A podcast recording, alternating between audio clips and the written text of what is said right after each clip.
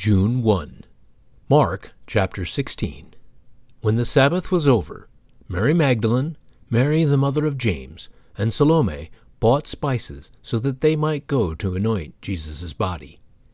Very early on the first day of the week, just after sunrise, they were on their way to the tomb, and they asked each other, "Who will roll away the stone from the entrance of the tomb?" But when they looked up, they saw that the stone, which was very large, had been rolled away. As they entered the tomb, they saw a young man dressed in a white robe, sitting on the right side, and they were alarmed.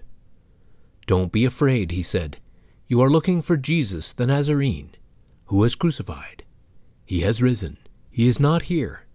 See the place where they laid him? But go, tell his disciples and Peter. He is going ahead of you into Galilee. There you will see him, just as he told you." Trembling and bewildered, the women went out and fled from the tomb. They said nothing to anyone, because they were afraid.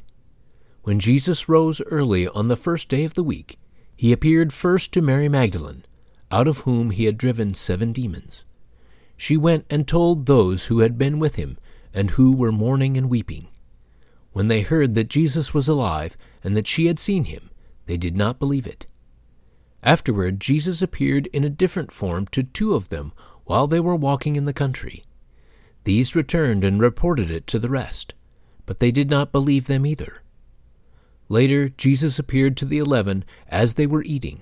He rebuked them for their lack of faith and their stubborn refusal to believe those who had seen him after he had risen. He said to them, "Go into all the world and preach the gospel to all creation. Whoever believes and is baptized will be saved, but whoever does not believe will be condemned. And these signs will accompany those who believe. In my name they will drive out demons. They will speak in new tongues. They will pick up snakes with their hands, and when they drink deadly poison, it will not hurt them at all. They will place their hands on sick people, and they will get well." After the Lord Jesus had spoken to them, he was taken up into heaven, and he sat at the right hand of God.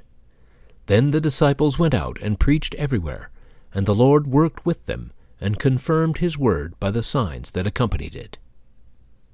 Would you have had trouble believing the angel's words?